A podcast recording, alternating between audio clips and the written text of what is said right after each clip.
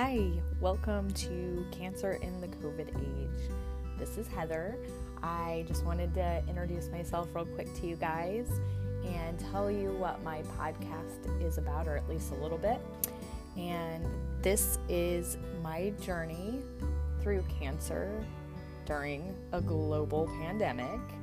And I just kind of wanted to touch on my journey, but I also kind of wanted to have a safe space for people to know that you're not alone and it's okay, and you're gonna go through some good, bad, and ugly, and everything in between. Um, and I'm hoping that this might be a little informative for those who are caring for somebody going through cancer.